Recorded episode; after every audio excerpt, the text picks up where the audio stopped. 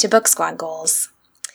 Uh, this week, we are doing a long promised episode on the book slash movie Room by Emma Donoghue, which is a book that we all actually loved.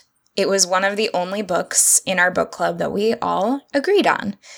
Um, and now that the last episode that we did, we actually did agree on a book. This is a little less Climactic. um, needed, but still, it's going to be fun because we all now we, we're, we've got two. yes Two total. two total. Um, but yeah, we thought it'd be fun to talk about this anyway because I think a lot of people have read it or seen the movie, and um, yeah. So I wanted to ask everyone, um, what is your favorite Jack-ism? For people who don't know, Jack is the main character of Room. He is a five-year-old, and he has some really funny ways of describing things. So Okay, well, my favorite, I'm Emily, and my favorite is obviously Meltedy Spoon. He's, you know, it's his favorite spoon. It's a little meltedy. and I've, I've presented this theory to you guys, but Emma Donoghue's new book has a spoon on the cover. And I feel like this could be the sequel of Meltedy Spoon because we never find out what happens to Meltedy Spoon at the end of Room. And I was always curious. And if the cover of her new book, The Wonder, is any indication, it seems like Meltedy Spoon gets a little less meltedy and things start looking up for the spoon. So I'm I'm just assuming that's what the wonder's about because I haven't read it. it's definitely a comeback So- story of for Melted Meltedy Spoon. Spoon. Yeah. Yeah. That makes sense to me. Uh, I am Kelly. And my favorite is that when Jack is describing mosquitoes, he calls them teeny vampires. so cute. it's so cute. It's like in the first couple pages of the book. And it was at that point that I decided I really like this book. And I felt that way from that point forward. I mean, he's not wrong. He's not. But the word teeny is like such a Teeny. such a good and underutilized word. I feel like people always say tiny, but teeny. Mhm. I am Mary. And I don't know if it's a jackism, but it's just a thing he says that I quote in my daily life a lot. Um, when Jack turns five and he wakes up on his birthday, he says, Now that I'm five, I know everything. and he proceeds to give the reader his worldview. And this is especially cute in the movie because Jacob Tremblay is very cute and says this phrase with such wonder. So I say this all the time. To the cat. After the movie came out, Emily and I said a lot, Does P know? The cat. Does P know everything? Now that P's 10, he knows everything. I mean, that's what I say to myself every year on my birthday when I wake up. I'm like, now that I'm 26, I know, everything. it also should be mentioned that Jacob Tremblay is a big fan of Oscar Isaac, so that means he's an honorary Oh. squad member. Our youngest. So Mm-hmm. The if you have not seen this photo, you need to go to Google and search Jacob Tremblay and Oscar Isaac and look at a photo of them like holding a lightsaber together It's It's very sweet. at the Golden Globes. It is the cutest thing you will ever see in your life. I'm Susan, and um, this isn't a very like weird name to call something, but I'm a big fan of Egg Snake. it's my favorite, Snake. my favorite toy. Just the of, item egg um, snake. Jack's. Um, it's what it sounds like. It's a long snake-like toy made of eggshells that they save after they cook them. Um, I think that's adorable, and I also really just love how he says good night to everything. It's so cute. Mm. And good morning. And good morning. Yeah. It doesn't take long. The room is small. It's true. I don't think he does that in the real world anymore. it's a bit much. Um, so now that you have a good idea of of our main character, I might as well read the Goodreads summary, which isn't that bad, shockingly. What? Um, I know. It's it's a first. So, to 5-year-old Jack, room is the world. Told in the inventive, funny, and poignant voice of Jack, Room is a celebration of resilience and a powerful story of a mother and son whose love lets them survive the impossible. To five year old Jack, room is the entire world, which it just said that up at the top, so maybe this isn't that great. Um, it is where he was born and grew up. It's where he lives with his ma as they learn and read and eat and sleep and play. At night, his ma shuts him safely in the wardrobe. I think this person means to write in wardrobe, capital W, where he is meant to be asleep when old Nick visits. Room is home to Jack, but to Ma, it is the prison where old Nick has kept her captive for seven years. Through determination, ingenuity, and fierce motherly love, Ma has created a life for Jack, but she knows it's not enough, not for her or for him. She devises a bold escape plan, one that relies on her young son's bravery and a lot of luck. What she does not realize is just how unprepared she is for the plan to actually work. Told entirely in the language of the energetic, pragmatic five year old Jack, Room is a celebration of resilience and the limitless bond between parent and child, a brilliantly executed novel about what it means to journey from one world to another. Voila! so, um, I think that sums it up pretty well. Uh, Do you guys think there's anything else that people should know before we start talking about this? I mean, it's pretty much it. Yeah, If y'all don't know about this story yet, why have you not at least seen the movie? I know. It was an Oscar nom. Like, come on. So, um, yeah, I guess we can just do this the way that we normally do our book discussions, where we sort of go around and say what our Goodreads rating was. Um, I'll I'll start. Uh, this is Emily again. I gave it five stars. It's uh, one of the best books I've read so far this year. Um, I really was worried. I I had this book on my shelf for a really long time, and I guess I should say I was the one that picked it for us to read. Um, and I I've been worried about reading it because I've heard a lot of people complain about the voice of the five year old being kind of like obnoxious. Um, but I found it, um, I don't know, like really sweet, and I really enjoyed. I keep saying really. I really enjoyed uh, seeing the world through this child's eyes and sort of like revisiting things that I felt. I feel like I understand as an adult, but seeing them through someone's eyes who are like seeing it with wonder for the first time. It was just very. I don't know, like um, it was a strangely uplifting story for something that sounds so depressing, and I just I fell in love with the characters and just loved. It. I loved it. Yeah. Um, I I loved it too. I gave it four because for me, like, I don't know why, but I've probably given like five books five stars on like all of my Goodreads thing, which I'm just I'm like that horrible teacher that you have that's like, I don't give out hundreds. You can never get a perfect score. Nothing is perfect. Um, but so four is like my rating for something that I really, really enjoyed a lot. That, but I don't know like if or when I'll read it again. I guess five is like if I I'll give it to something if I think I'm going to read this again. You know. Hmm. Um, but yeah, I totally agree with you that I my stepmom had read this book a really long time ago and had recommended it to me back when it came out, which I don't even know was a long time ago. And I was like, I don't really I'm not really into the idea of reading something from a 5-year-old's perspective.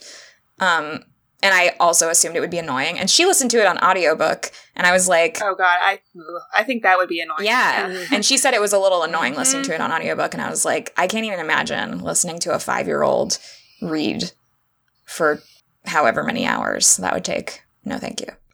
Um, but yeah, he's actually not annoying at all. He's very adorable. And I liked that you sort of go in and aren't used to his um, way of speaking or the words that he uses yet, but then eventually uh, you get used to it and you start to understand what's going on. So, because he doesn't explain things to you, he just sort of talks and you pick things up from what he says. So, yeah, I thought it was great. I gave it five stars. Yay! Yay! I am capable. Team five stars. um, and I will go so far as to say it's the best book I've read in the last couple of years, I think. Um, I know. I really loved it. And I read it in like two days. And this is a really intense book to read in two days. It's not beach reading or anything. Um, but I just couldn't stop. And I loved the narration. And I kind of was worried at first because I didn't actually know before picking up the book that it was narrated by the child. I thought it was going to be the mother, um, which would have been a completely different story. And I'm really glad that it was the kid because I think that because this is his whole world, you really get that from his voice. It you really it hits you, I guess, more that this really is all he knows. And so all of his new experiences are that much more poignant, I think, coming from his voice. I also gave it five out of five stars. And I originally heard about this book from a children's lit professor that I was studying with at Georgia Southern, Richard Flynn.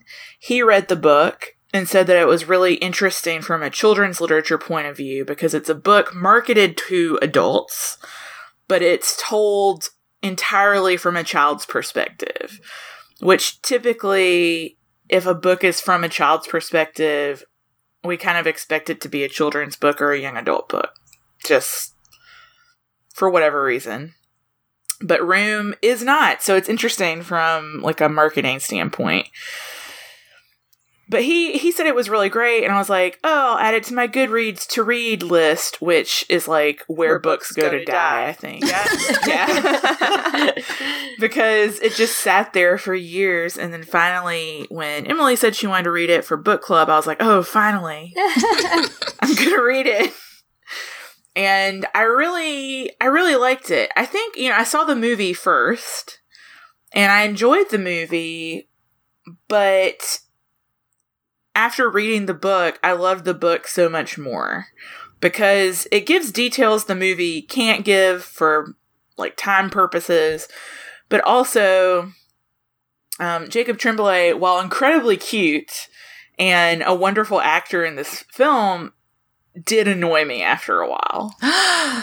um yeah I, I, I, I, thought he was annoying at parts of the but i mean like i think he is supposed to be annoying like for instance yeah. when you know uh ma the brie larson mm-hmm. character is trying to explain to him what's outside of room and he's like very resistant to it mm-hmm. you know yeah um, that's frustrating from an audience's standpoint yes. watching yeah. that and you're like fuck kid listen and yeah. but he's like he doesn't want it to be true mm-hmm. um and the, and you feel her frustration there so i think like it he was annoying but in the way that he was supposed to be i mean like i think he did a really good job yeah no i agree i agree but just in the book I didn't ever have that reaction. You know, even when he was getting frustrated and didn't want to believe things, I didn't think this is annoying me because I guess I didn't have to hear.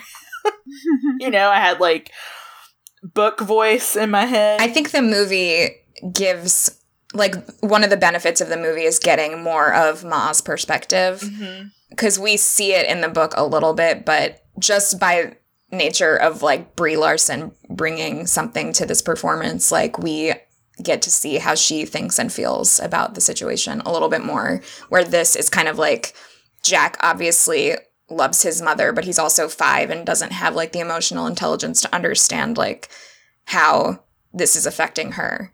So even if we get to even though he knows everything. Yes. I'm sorry. I'm sorry, Jack. I didn't mean it.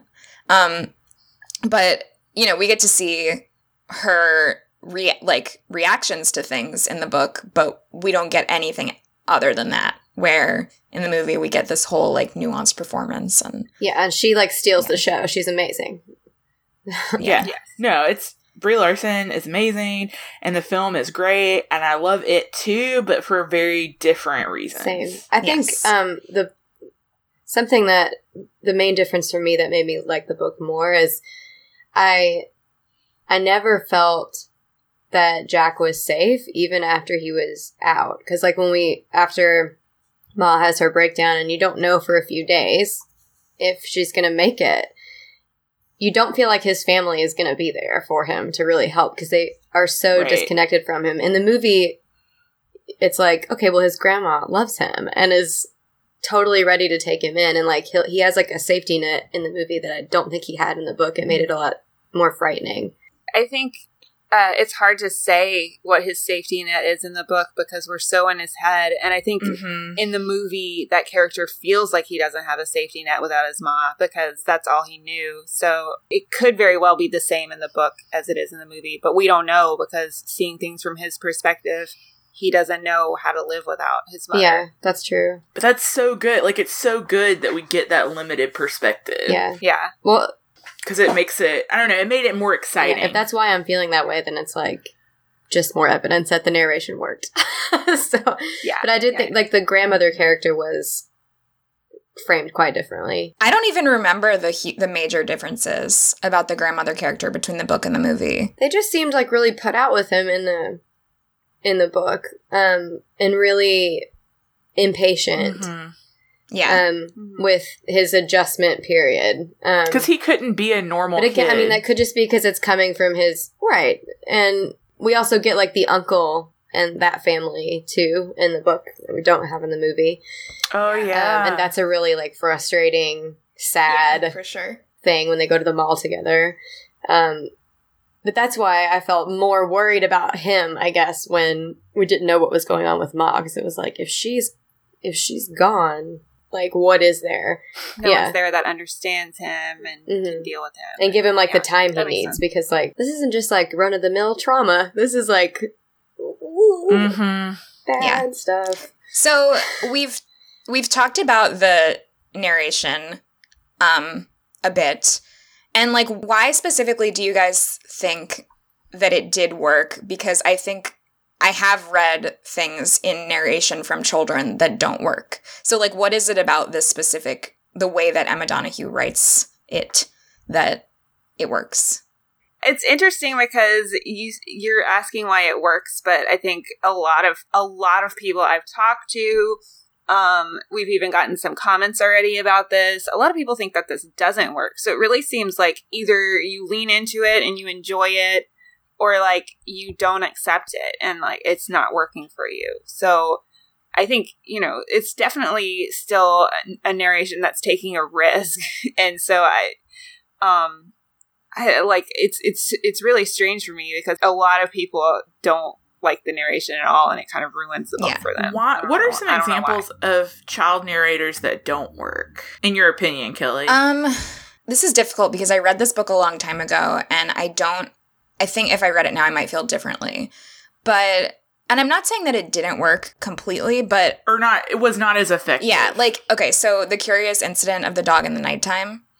Um, okay. Yeah, I didn't like that book. like either. there were w- there were ways in which it did work but then there were times when i did feel frustrated with the limitations of like this character being the only narrator and there's this like other plot going on and i like can't get in on that i guess through this character but it's the same situation in room That's on my Goodreads to read list. Oh, okay. So I mean, I and I I didn't not like like I did like it overall. It's been so I read it when I was in high school, so it's been such a long time that like. But I just remember that was if I have responded to anything negatively about it, it was that. Right. I'm trying to think because I know I've read other. Have, can you guys think of any other child narration?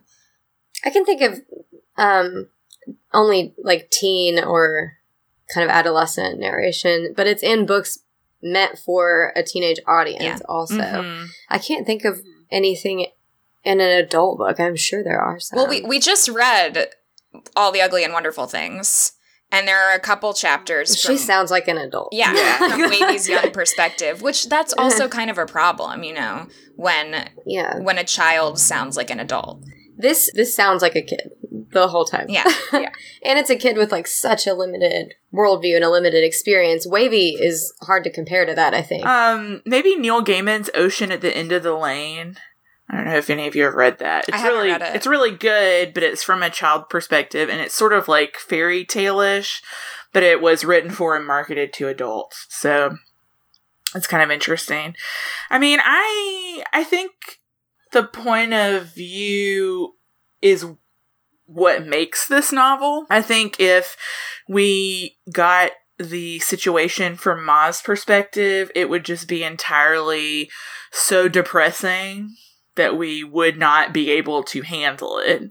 But it's Jack's like sense of wonder that drives the novel because everything he encounters is so new and fantastic to him and seeing our world that we know about through a different perspective is interesting and keeps us reading. So like and it takes Yeah. longer to figure out what's happening because it is from this alienated perspective. So like old Nick is the abductor. But when you first hear Jack say, Old Nick's gonna come see us, you're like, oh, who's Old Nick?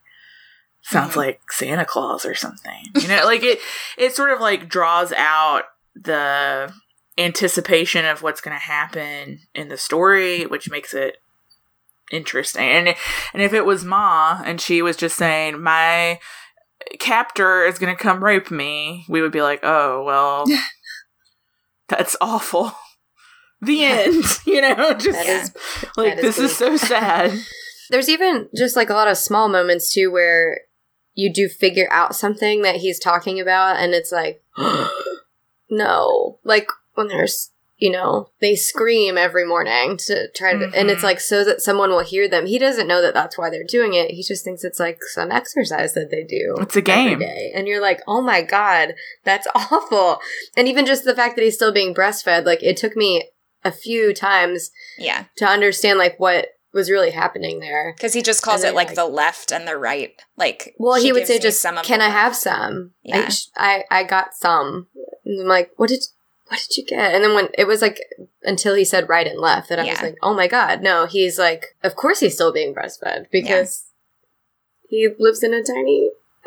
And also Yeah. their nutritional like they their food is not guaranteed because if old Nick gets mad, Yeah, he just won't bring them. Yeah, or he'll turn off the Um, power and everything in the fridge will go bad. Right, like he'll just punish them with food. So like breastfeeding, although it's weird for us to think about and I can't help but think about that kid on Game of Thrones. Breastfeeding Yes. and he's 10, you know. Yeah. And that's gross to me. It's notable that they left that out of the movie. Yeah, as they did. Yes. They're like it was too weird for them to include in the movie, even though like it's actually like a really big plot point, especially when they leave room that he's still breastfeeding because everyone gives her shit about that. It makes yeah, sense you know. though because she wasn't living in the normal world where she could just follow the guidelines for how to raise a child. I mean, if your nutritional if your nutrition is not guaranteed, breastfeeding at least is a guaranteed form of nutrition for him. Mhm. And Mhm. she was trying to supplement his diet however she could. Yeah. And if she stopped feeding him, her breasts were going to stop producing it, probably. So Yeah.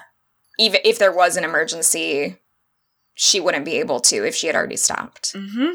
Like if old Nick got mad a couple months later or whatever. So It makes sense. It's just like it's very weird to think about. So on this topic, um I thought we should just talk about Ma a little bit more in general and sort of like what she goes through and kind of like the way that she parents in this really bizarre situation like has exercises that they do and she sort of like splits up the day like the way that you split up the day when you are in elementary school or whatever like we have playtime we have like drawing time and reading time and we're going to do our exercises and we're going to you know Mm-hmm. whatever but then she She also creates a routine for him. yeah, she creates a routine and she is trying her best to make sure he gets exercise when they're trapped in this tiny room. You know, they run around, they do like track or whatever. and they like run in circles and um but yeah, I just think it's like interesting like the way that her character um moves from the room and back into the real world and she's had this experience of the real world before, but she almost handles it worse than Jack does when they go um, back out. And so I just want to like hear what you guys think about her and her her journey. I guess I think seeing her from Jack's perspective was really hmm, I don't know. I don't want to say interesting, that's too vague, but like gripping because and I might be conflating the movie and the book, I know in the movie there's parts where he says this is one of her gone days. Like something about watching this depression and just like absolute abject hopelessness from Jack's perspective is really moving because for so much of the book, Ma seems like pretty with it and pretty on top of things and okay, and they seem to have a fairly normal life. But then once you see she's actually terrified and miserable and depressed and just all of these things, and you realize that Jack's just calling it something different. It's I don't know. Also, I mean, I just think that's a really good description of depression, having a gone day where you just feel mm-hmm. like you can't get out of bed. And like obviously depression when you're living a life not in a in room is different, but it's just it's like a nice description, I think. And she does, you know, when they escape, I I really appreciated that rather than having this book be all about being in room and having the escape be the ending, really the escape occurs less than halfway through. And you know, from that point forward, it's just about the, them readjusting to the world. And I really appreciated that Emma Donoghue, rather than sort of make this whole thing about the escape and then have it be this sort of happy ever after story when they get out, you know, deals with the realistic aspects of trauma and how, you know, just because things are are better in a situational sense doesn't mean that you can recover from something like this quickly or, you know, ever potentially. I mean, you know, she comes out of and they escape and for Jack it's like, you know, this huge new world being opened up to him and he's like scared and excited but for her it's like she's coming back to a world that she's been gone from and she feels like she doesn't belong there anymore. And it, just like she becomes more depressed. She ends up there's a suicide attempt. She also feels betrayed by the world around her right? Because this is the world that got her in that place in the first place. So she's looking around at the world and sees it differently than she did before she went inside because suddenly she feels like she can't trust the world to like take care of her or be a safe place for her. Mm-hmm. And she really didn't have a chance to process that before room because she is a she's a teenager when this happens. You know, this guy asks her to like come help with the dog. She goes to do it because, you know, she like she says she's always been taught to be nice. Um and then next thing she knows, she's, you know, stuck in a room and being raped on a weekly basis. And so like this is her first chance to like really process the fact that like this world that she was raised in is what primed her to give in to something like this and be a victim. So she feels betrayed and angry. Like jack's reliance on her gets even it gets so much greater when they're outside a room because in there, like when she has a gone day, he can pretty much take care of himself, and he's like got an understanding of just that little world around him. And the moment they're out, like she's it for him, and she is also trying to take care of herself and readjust and kind of get back in with her family, which is another really difficult element for both of them.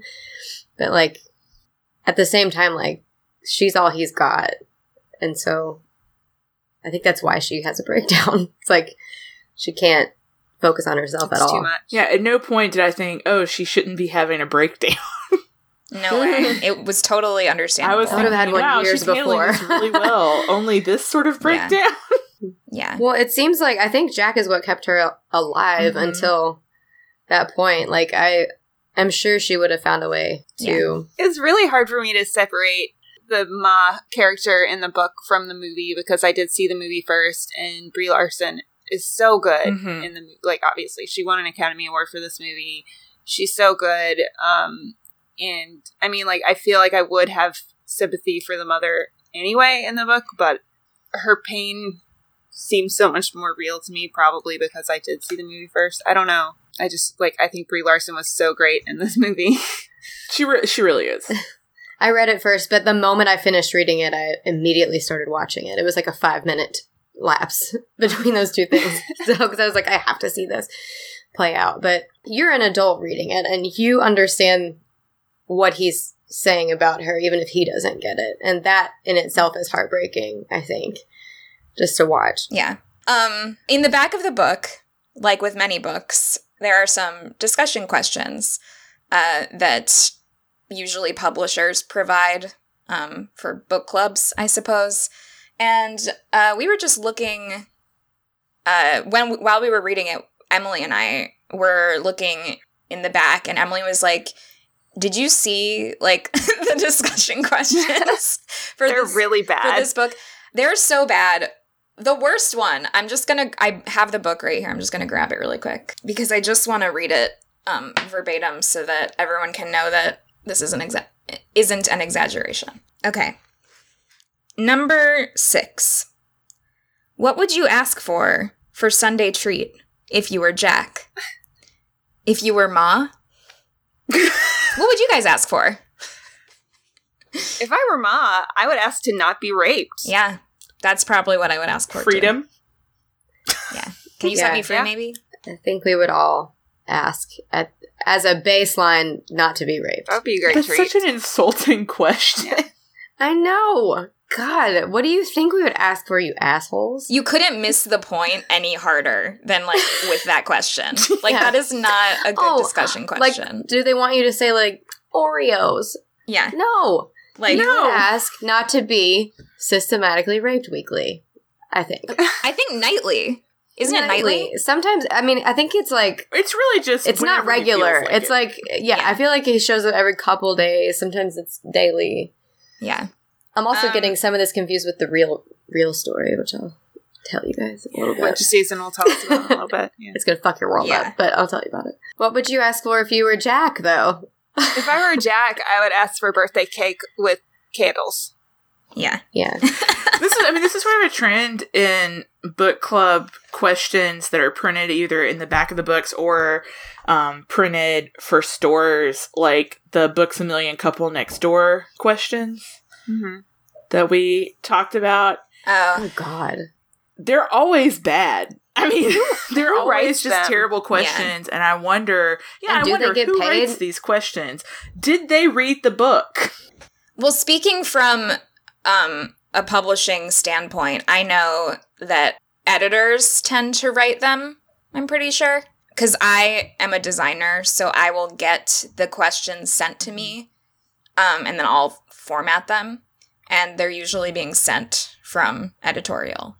So that's my assumption, whether it's the editor or the assistant editor or someone working on the book. It's obviously not the author writing the questions. It's like an unpaid intern who didn't really read it. do you get to sneak a do you get to sneak a note in there like hey i know i'm formatting these but also Yo, sometimes I will read the questions and I'll just be like, it's actually kind of nice because by reading the questions, I can tell that I don't want to read this book. Mhm. But um, yeah, sometimes the questions are really so bad. Like I don't have any idea what the book is about, but it'll be like, why? Why do you think that her grandmother's recipe is so important to her? Oh my god. like a question like that or something. And it's just like, can we get a little more nuanced discussion here? Yeah. So we've talked about the movie. We've talked about the movie a little bit. Um, do you guys think there was anything in the movie that they changed that you thought was a good change or a bad change? Because there were some significant differences. I just want to talk about Seamus the dog, yes Yes. which I put Seamus the dog in the dock in all caps. I as soon as Seamus like so Seamus kind of gets talked out throughout the talked up throughout the movie because like Jack really wants a dog and when he gets out his grandma's um boyfriend boyfriend mm-hmm. yeah. I think is like I have a dog I'll let you meet him and at this point in the movie I was like this dog better be the fucking cutest dog ever because it's like really just been built up for me and I like I want to see that dog and just and that dog was cast so well. Mhm. Like when I saw that dog, I lost it. I started crying. I'd cry. yeah so hard. I mean, I was like, look at little Seamus. Oh my god. I, I was We I were lost tearing it. up in the theater. like, oh my Yeah. god, he's real. because it's Jack's. It's He's Jack's real. first time ever experiencing like an animal Yeah. that mm-hmm. isn't a mouse or a, or a spider, like in Yeah. real life. And he has heard so much about dogs. He's seen them on TV. He's like, you know, read about them and and all this stuff. And it's like slowly presented to him because they don't want to like freak him out by immediately introducing him to a dog. But when he finally meets the dog, they like bring him in. Emily's like weeping.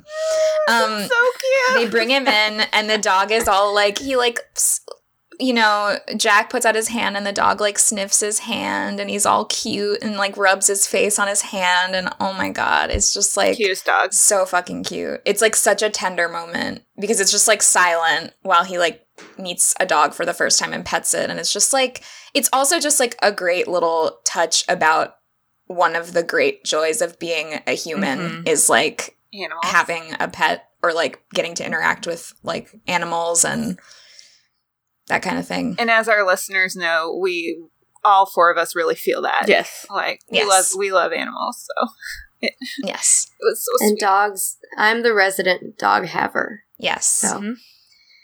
I feel like I was extra touched. Yeah. yes, for sure. Seamus. I mean, like, can you imagine meeting a dog for the first time? Because I No, think people are sometimes so I've- when they first encounter a dog. I've cried as an adult meeting a dog. Yeah. Because, yeah, yeah. because the dog was just so perfect. And like they make me so happy. yeah. And we have um we can have dogs at work where I work. And so some days you know, well sometimes you go into work and you're like, uh, another Wednesday. And then a little pug runs around the corner and you're like, Oh my god ah, welcome So um it just Oh. makes me so happy every time I see them. And so I I have cried petting a dog as an adult. Imagine.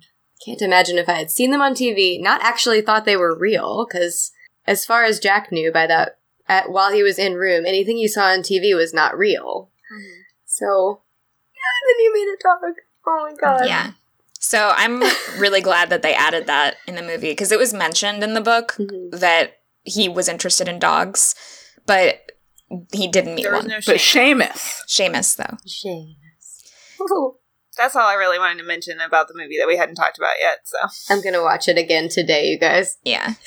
All right. So, last question. Did you guys have any complaints about this book at all? like, Nope. nah. I really didn't. Uh, Maybe if I read it a second time, I could like look at it with a more critical eye. But I just like, I really loved it. I read it really quickly because I was so into it. Like, if I read a book quickly, I know I love it Mhm. because I can't put it down. yeah, I don't necessarily feel that way when I read because sometimes I'm interested in what is happening in a book and I'll read it fast, but then I'll finish and I'll be like, this was fine. hmm Well, Kelly, you're the one that rated this four stars. So why'd you dock know. a star? Yeah. What happened? I know. I don't know why. That's just how Kelly's rating system works. Well, but that means that something wasn't perfect. So I'm just wondering what. I guess. There is no such thing I guess I wonder about perfection. I do consider the reread value of things, and I do wonder what it would be like rereading this without that aspect of discovery. Because I do think, like, the first time you read a book like this, where you don't know everything that's going on, you're learning stuff about this child and his isms and everything, and then you know by the end. And so if I were to reread it, it's possible that that would add more for me that I am familiar the second time around, but also Mhm. there are certain moments that are especially something like the escape section which goes on for a bit and that i might not be as excited or nervous to read because i know exactly where it's going um See, I don't have to. Well, first of all, like I, I felt like I already knew all that stuff kind of because I saw the movie first. yeah Um, so the fact that I was still really engrossed in it told me that it it was doing something interesting. But second of all, like I never really like think about reread value when I rate Yeah. something because first of all, I just don't got time to reread everything that I like. yeah Like there's there's a lot of books Except Harry Potter. yeah, Yeah. except for Harry Potter, which I reread on the reg. But Yeah. like I, I just there are a lot of books out there and some books are good, but I'm just never gonna reread them. That doesn't necessarily mean mm-hmm. I didn't enjoy them. I'm, I mean, it's Yeah. the same with movies. Like some movies were amazing, but I'm also like, I probably won't watch that again anytime soon. It doesn't mean that like Yeah. I didn't Mhm. like it. It just there, it's just a different type of experience. Well, that's that's fair, and that's why I'm saying like obviously it doesn't mean I didn't like this because I did like it a, a whole lot, but I I don't. For me to say like I love something that I read is like difficult. Mhm. I don't know why, but I'm very like picky when it comes to that like top tier of me Mm-hmm. really really loving something or really connecting to something. Because also i didn't like cry while reading the book. I did cry while watching the movie. But i don't know like there was some small emotional thing that was holding me back and i'm not totally sure what it was. And maybe it was just the child perspective even though i enjoyed the child perspective. So it's hard for me to figure out why exactly. I would have to think about it more. And it's not it's obviously not anything big beca- because like I do really like the book a lot. So I'm not saying that there's anything necessarily bad about it. It just like didn't quite hit whatever that thing is that I need. All right, Susan, do you want to go into like true crime corner now? Yes, Yeah. briefly into True Crime Corner. So, True Emma crime. Donoghue found out about this real story um, that did involve a small child, and that was the inspiration for Jack and then for Room. So, um, it's based on the story of Josef Fritzl. He's an Austrian guy who held his daughter Elizabeth in captivity for 24 years Ugh. in his basement um, behind eight locked doors, um, one of which was like What? a keypad, like like old Nick. I know, I'm not kidding. Eight? Okay, eight. That seems Like it was like kind of like a series of rooms. I think that you had to go through, and there were locked doors The to get fuck? to all of them. Is this like okay. the like philosopher's stone? It's crazy. So yeah, so he takes her. I think she's like eighteen or nineteen when eh, she's eighteen. Um, he like lures her into the basement to help him like put up a door, but basically ins- he seals her into this little cell, and he, much like old Nick does, visits uh, like on average every three days and assaults her, rapes her. She gives birth to seven children what? over the course of these time. Um, mhm. Three of the children he keeps with her in captivity. So she's she raises three of them down there in this little cell. Three, one of them died a couple days after birth, which actually sounds like kind of the best outcome for this kid because the rest of them had way worse lives. The other three um, were raised upstairs by the father and his wife, who allegedly doesn't know what's going on. What? No. What? Um, no. Where he did says the, where did the fucking baby come from then? he says that oh, so when Elizabeth um, disappeared, he made her write letters um, saying that she ran away, and so over the course of these years, every once in a while, he would have her write a letter that would explain like where she was and like to not come look for her and that she was in a cult. so also. Then a baby would show up on their doorstep with a letter written by Elizabeth that he forced her to write, saying like, "Take care of this baby." I'm sorry, but his wife is a fucking idiot. Mm. How could you not question that? Yeah, so she the whole time like allegedly the wife thinks Elizabeth really is gone and is in a cult and like her babies are showing up there uh, getting dropped off on the doorstep and saying like raise my babies. And so three of the kids are raised upstairs by their father, grandfather, and the wife.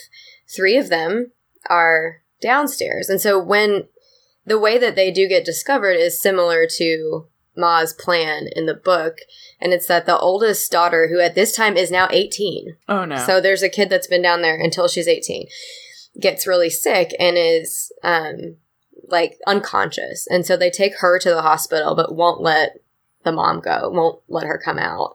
So like the dad takes her to the hospital and says like, you know, makes up some story about the mom. And, the, but, you know, the doctors are like, that shit doesn't add up. And so eventually they let somehow Elizabeth talks him into letting her go to the hospital and she does and then they discover yeah, she tells them like, no, we've we're being held and we've been there for 24 years. And she had two other kids with her at the time down there. One of them was also a teenager, and one of them was a five year old named Felix, and that is who Jack was based on. Wow. He's in jail. Yeah. um, How did he decide which kids to raise himself and which kids to leave in captivity? I have no idea because they were taken up there at different ages too. Like, um, one of them was like 15 months old when he was found on the doorstep. One of them was like 10 months old. So it's like they were down there at some point, but now all of them. and how old are they in relation to the other kids? I don't know. I think that they were Like, were they first? born between the first two and Felix, Oh, okay. if I remember correctly. So, because they should have been older than that five year old kid, I think. But um, anyway, I don't know like how how they were chosen or or not chosen, but they all six of the surviving kids and the mom now all live in the same place um together and like have go still I guess are undergoing like really intensive therapy. They got out in 2008 and he was sentenced in 2009. So he's Wow. that's where he is. It's her dad. That's like That's I mean, That's yeah, like we so can just back crazy. up to the part where her dad is the one who did this. yeah. It's all really it's all How old was crazy. she at the time? She was 18. Okay. So around the same age that Ma was. Was wasn't Ma 19? What what has to snap in your head to think, you know, I think I want to kidnap my daughter and rape her Well, he had been for years before that outfitting that basement as a place to keep someone with eight So- doors. Yeah. And he just would say he was like going on there to work on stuff or whatever. I've played video games with fewer doors than that. Dude, I know. To How get did to his wife not wonder why there were eight locked doors to get to the basement? There's no way she didn't know what was going on. I have no idea. I think there's some like serious denial going on there. There's no way. But I also shouldn't keep putting all of the pressure on her because this dude is fucked up. Like, Right. I mean, but there's a documentary about it on Netflix wow. um, called Josef Fritzl Story of a Monster. That's wild. Because he's a monster. Well, I'm I'm gonna watch it immediately. I haven't even actually seen it. I just it's in like my it's on my list, which is where movies go to die. Um, Mm-hmm. but yeah, so that's that's the real story. It was inspired by this five year old who probably I, I'm guessing has like the most solid shot at recovery Yeah. because he's younger. Yeah. He's younger and he didn't literally grow up in there for his whole life. But a few of them did. But yeah, they all live together on like sort of a compound situation. Crazy. Yeah, had a really hard time adjusting to the real world too. So there were some parallels there with the book as well. Well, that's really interesting information to know. And I had no idea that yeah. it was. I mean, I know that this kind of stuff happens all the time, but I didn't know that it was based on a specific story. So, Mhm. That seems like an extreme. yeah, I mean, thank God that wasn't the story we had to read because yeah. Good lord. Oh, and there was a miscarriage too. This she also had a miscarriage before her first baby was born, so, like Ma did. So Right. there were a couple of things that like carried through. But uh yeah, it's bad. The world's a shitty place, guys.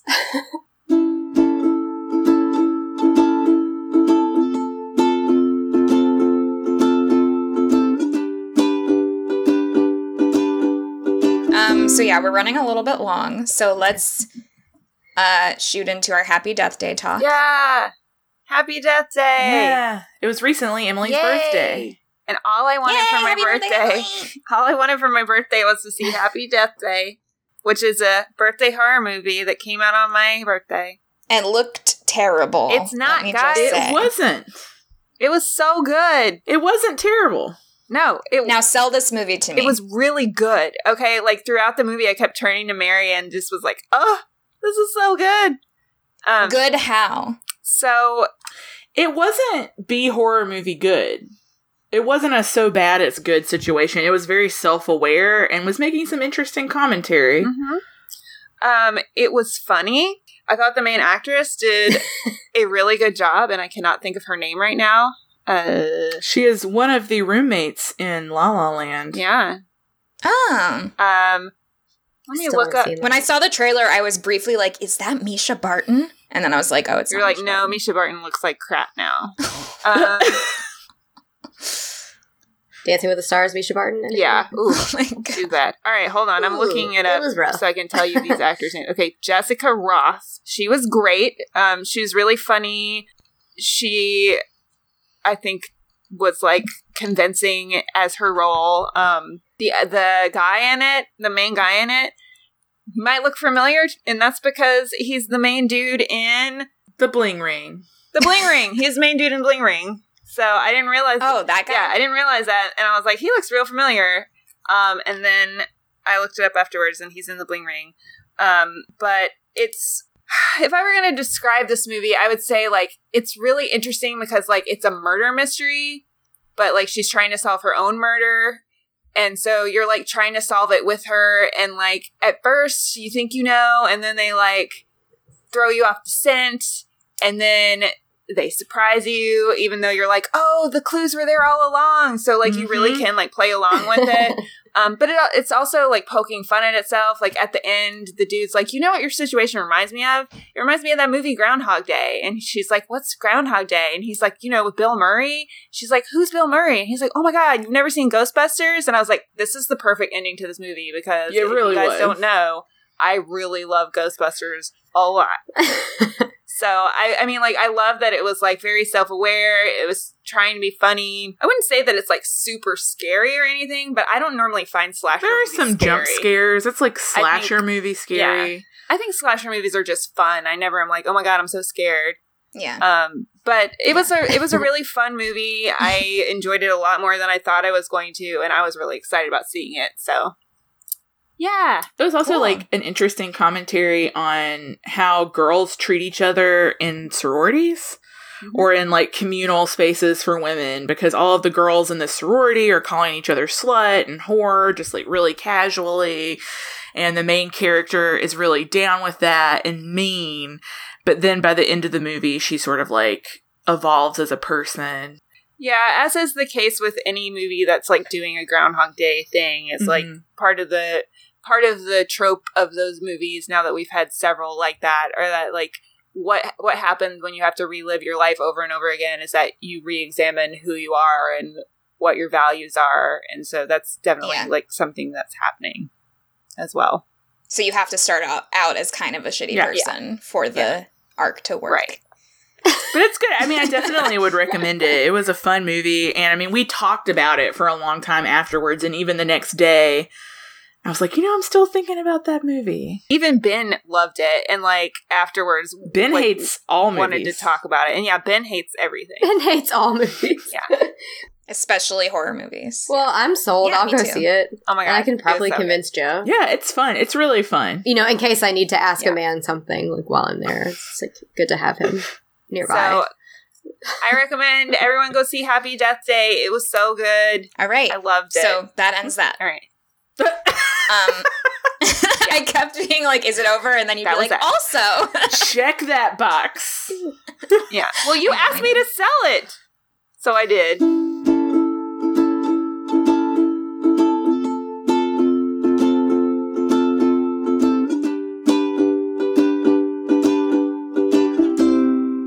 What's on the blog? So we got a couple of recaps going on now, um, on a weekly-ish basis. Mhm. Uh, I'm still recapping Are You the One? Which, guys, if you're not watching the show, is so freaking good.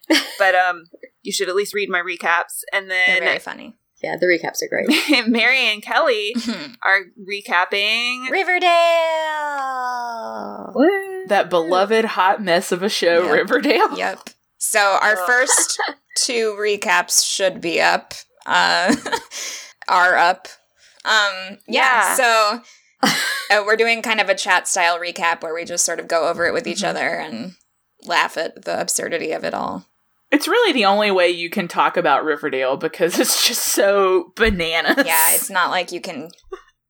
It's fucking ridiculous, but gotta love it. If you love Gossip Girl slash, um, I mean, it's kind of like what if Gossip Girl and Twin Peaks combined? yeah, yeah, exactly. It's a murder mystery with that CW teen flair.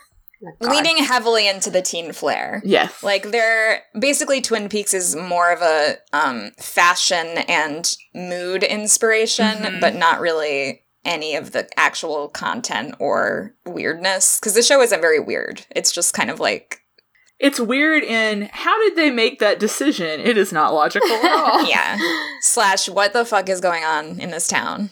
Um, Mm-hmm. Yeah, I'm gonna write about paperbacks from hell, so you can read my thoughts on Grady Hendrix, Book Squad fave. um, his new book, Paperbacks from Hell, which is delightful. We want Grady Hendrix to be our friend in real life and a friend of the podcast. I love you, Grady Hendrix. Um, he is also the author of My Best Friend's Exorcism, which Emily and I love. And he and Emily wrote a blog post about that, one of the first blog posts for the blog. It, well, he and I did not write it. I wrote it. But you know, Yeah, Emily. Emily wrote. if he wants to write a blog post with me, like I'm up for it. You just um, you know holla at me. He also wrote Horror Store, which we have talked about on an episode of the podcast. But Grady Hendrix is wonderful, funny, talented, and smart. And he has written a new book about um, it's a nonfiction book about the horror novel covers of the 70s, 80s, and yeah, I think just 70s and 80s. Pretty much. But they are delightful, and his commentary on them is beautiful. So I've written a blog post about that. I have fun. and Susan. And and Susan. I'm not currently recapping a show, but I did write another Bachelor blog just to like hold people over until that is in our lives again. Um, I think my next one's going to be about Big Mouth, Netflix show, but just to entice everyone, America's Next Top Model is coming back, and I will be recapping the shit. Yeah. Yes. And I think it's coming in December. I think Emily's joining in on this. Emily, maybe, right? Yeah. Oh yeah, I'm into it. Oh Want to be on top? top, top? Are they doing bo- Are they doing men and women or just women? I don't know. Tyra's coming back though. I want them to go back to just women. I haven't watched. I didn't watch after Tyra Me left. neither. so Oh, I maybe did. should to Oh prepare. yeah. Tyra left? Yeah, you guys. God, I'll fill you all in on the recaps. I'm gonna do a preview post as well. I'm just all Yeah. over it. But um, yeah, Tyra's back. I've been out of it. the I old mean, judges are not though. So we've got a new cast of characters. You mean Janice J- Dickinson isn't coming back? Janice Dickinson's been out for a while, y'all. Y'all need to catch up. Oh, crazy Janice Dickinson. When my mom yells at me like this, it's because she loves me. How dare you? Emily and I were just quoting America's Next Top Model last night. Oh, I, quote it all the time. Me too. This is not America's Next Top Best Friend. Okay. We were all rooting for you.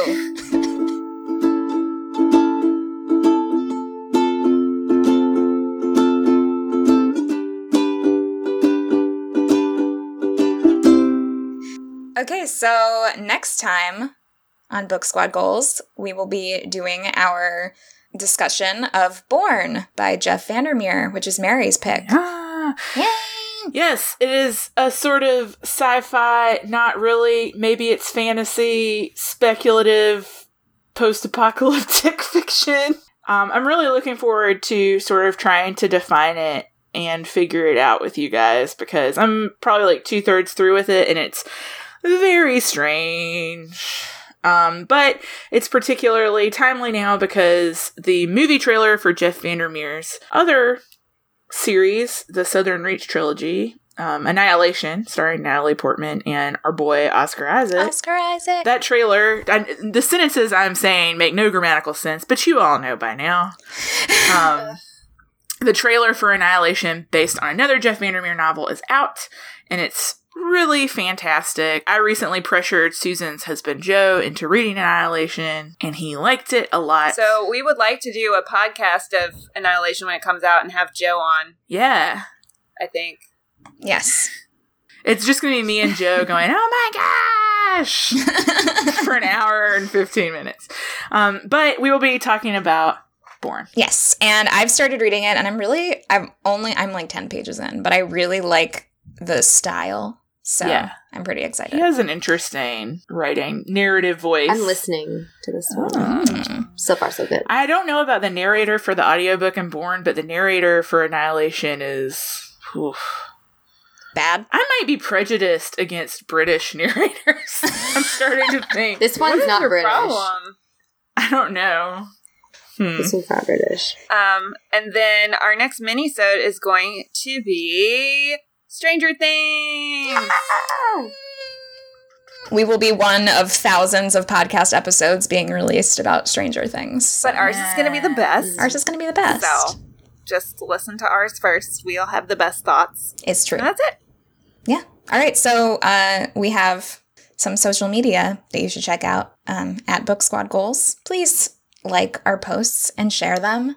And also, please go and rate and review us. Is the contest still going on? Contest is still going, guys. Okay, there's a contest. If you rate and review us on iTunes and email, email us with the name of your iTunes account, uh, you are going to be entered to win a copy of Borne and also other Borne related goodies as curated by Mary. Yes. And I don't I don't want to give anything away, but one of the main things in Borne is one of my favorite things. And so I'm probably going to be really good at putting this It on. was very vague. so vague. um, enticing nonetheless. But enticing. You'll see if you You'll find out know, what one of know it. Mary's favorite things is. Um, so yeah, contest, and then even if you don't care about winning things, please just rate and review us anyway. If you're a listener, honestly, and you haven't written us a review, you should because I'm going to find out everyone who listened, That's what nice people do. and then if we ever stop, I'm going to name you It helps us help you. if you didn't review us. I'm going to be like, this is one of the reasons we're not doing this anymore. Stop. Just kidding. oh, yeah. Email us your comments and questions at goals at booksquad.ink. And, okay. Talk to us. We like to hear from you. Okay, bye. Goodbye.